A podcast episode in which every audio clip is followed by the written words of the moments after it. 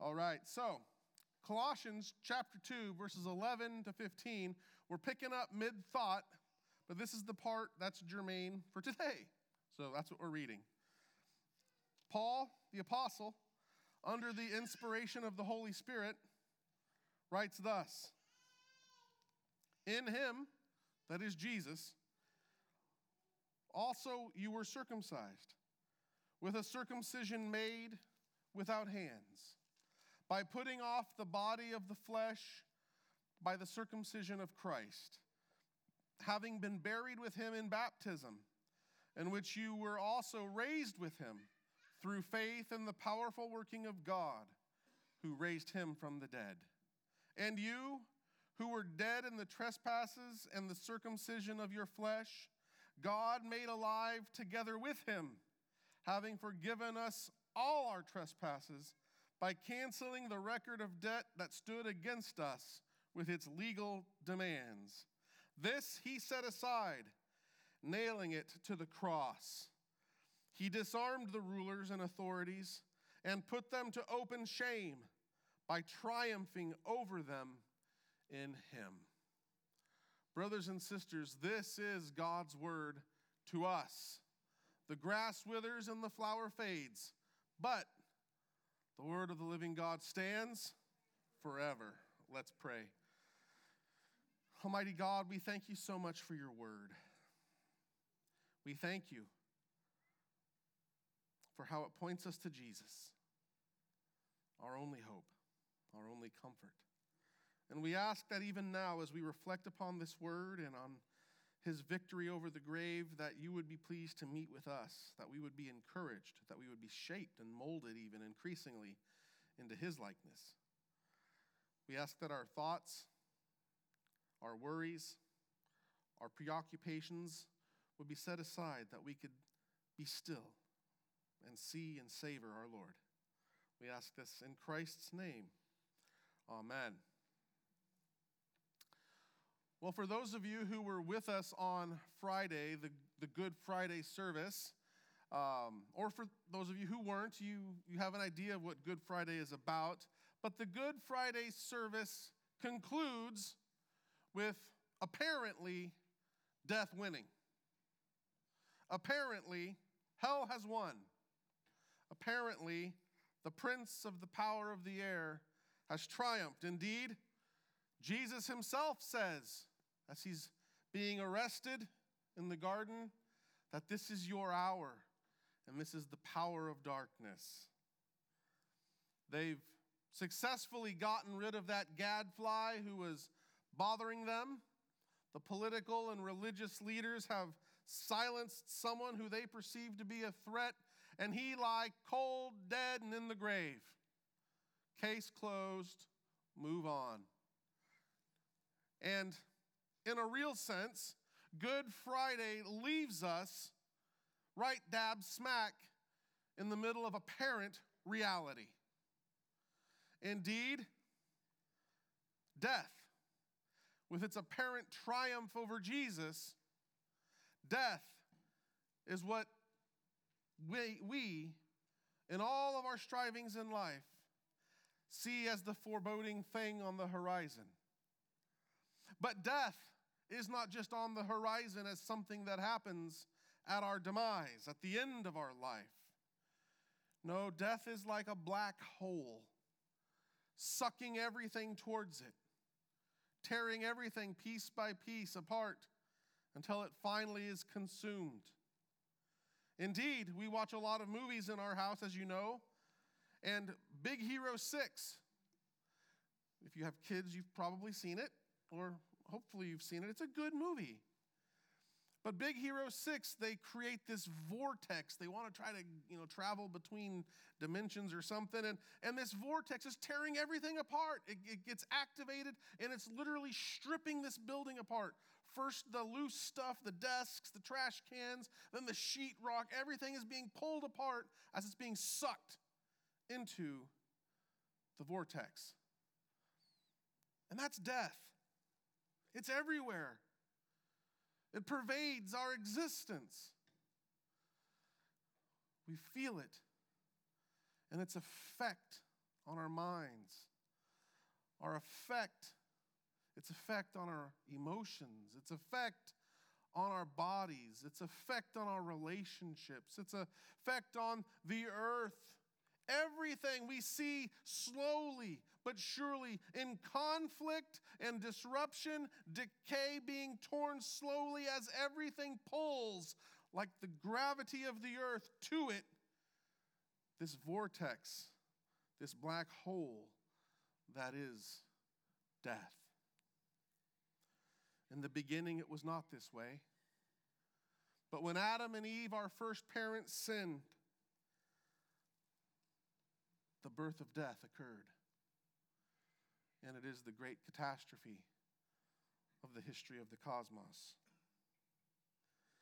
Yet, in the fullness of time, God sent his Son to be our champion to wage war on our behalf, to fight a foe we could never defeat, to overcome an enemy so great, so powerful that we had zero chance of obtaining the victory. We read in Hebrews chapter 2, verses 14 and 15 Since therefore the children share in flesh and blood, he himself partook of the same things, that through death he might destroy the one who has the power of death, that is the devil, and deliver all those who through fear of death were subject to lifelong slavery. You see, the enemy before us was so great that Jesus had to descend into the grave to battle it there and having overcome his enemy and ours, he arose victorious as proof positive that our sins have been fully atoned for. God has accepted his sacrifice on our behalf. And Jesus Christ has been victorious over his enemies and ours. You need to understand that we celebrate the resurrection of Christ as a good thing, and it is.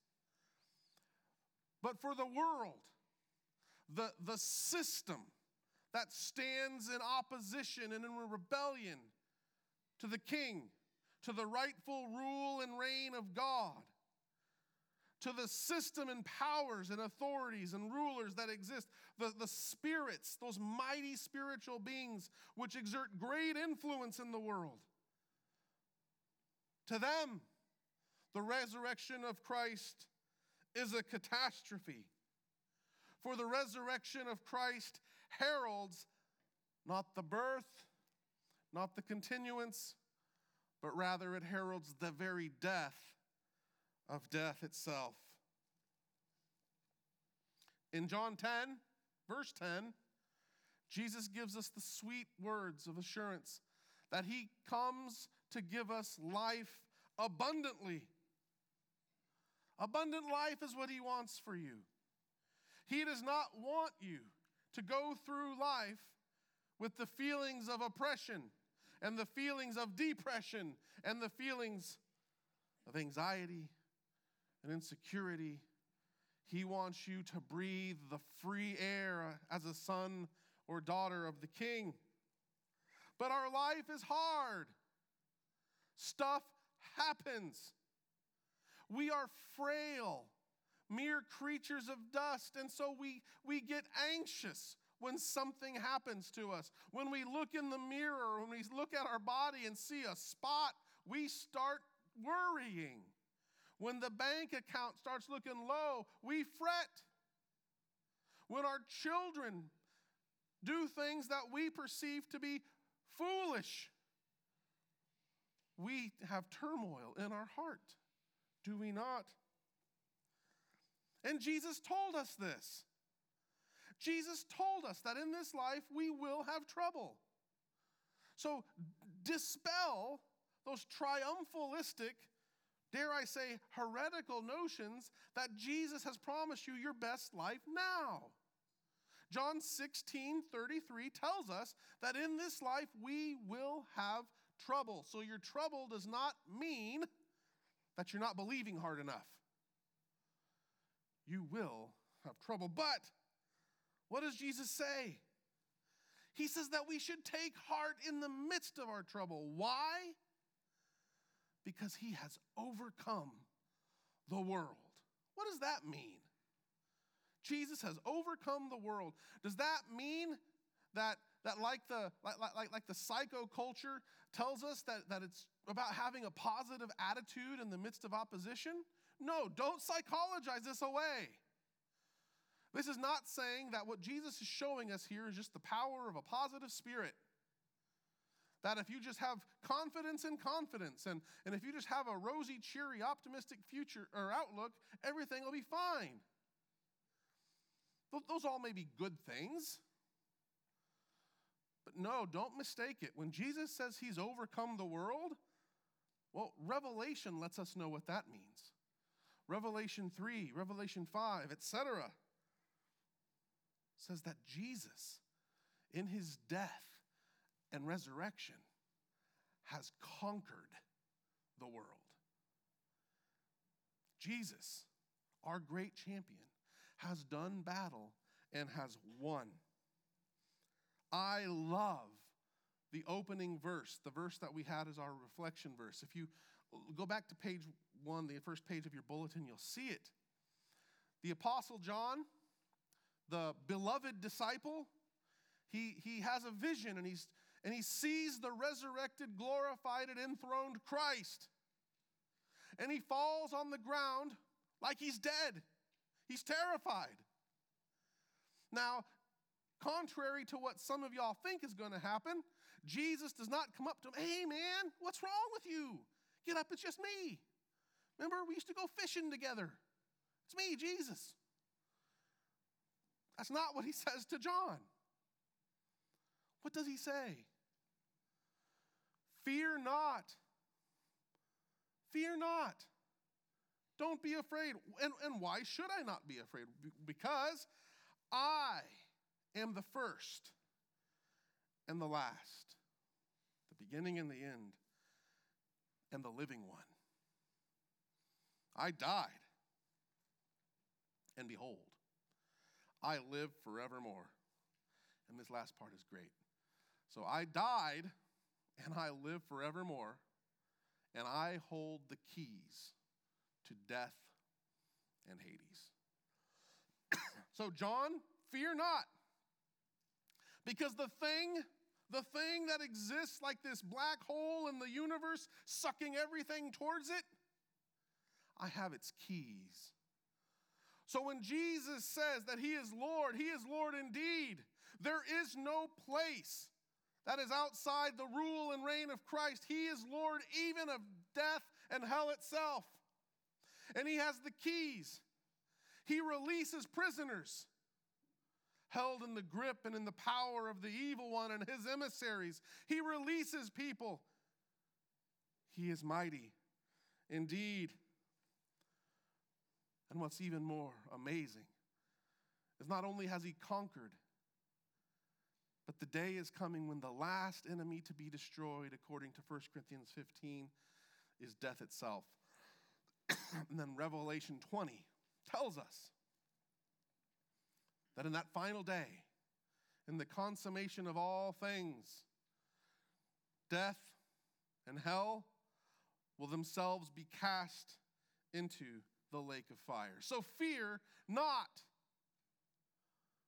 All of the tools at the devil's disposal. Everything in this life that you see plunging and disintegrating and being pulled towards death and destruction and disarray. All of it has been defeated. And so by the time you pass, by the time you have you have come to the moment of your own physical demise, do not despair, for that is not the final answer. Just as Christ arose, so too will you. And you may feel if the forces of hell stand ready to laugh and mock as you close your eyes and sleep. Well, the day comes when you will be raised in a body just like Christ, and it will be your turn to laugh and mock as death and hell are themselves destroyed. The victory of the Lamb is the death of death. And so, from today's passage, I want to show you how the triumph of the Lamb is on display and how his victory is our victory. For those of you who worship here regularly, you know we are fond of saying and pointing out that our God is not a cruel tyrant. He doesn't just demand obedience and, and, and worship from his servants, his venial peasants, uh, and give us nothing. He's a gracious Father who meets with us. And even in the very act of us doing our duty, He gives us the blessings. So He gets the glory, we get the good. He is a gracious Lord. And Jesus shares His inheritance with us. That's the promise. That's what we've been reading in Thessalonians, that we have an inheritance along with the Son. What a gracious God we serve. But here in our passage, we see how Christ's victory is our victory. We see it on display. Some of the implications of the triumph of the Lamb. You see in verse 11, it says that we were circumcised with the spiritual circumcision by the circumcision of Christ. Circumcision's used a lot there, isn't it? And we know from the Old Testament what that is, and we know what it is from, from modern, and we know that it's bloody. It was a bloody sign that's been replaced by baptism, but they point to the same things. And the reason why, why Paul is saying this is what was circumcision to the people? It was a sign that they were accepted by God and part of his household. It was a sign, among other things, of the need for a new, for new birth. It was the sign of the cutting away of the hard, dead heart and the, and the reception of a new, sensitive to the will of the Father heart. It's a sign that you have been cleansed and made acceptable. So, this passage that we just read today is on the tail end of a section where he's addressing some would be folks who are saying that in order to really be acceptable to God, you got to go above and beyond and do all this stuff. And he's, no! Christ has made you acceptable. You, you Gentiles, you people who are supposedly unclean, you've been made clean.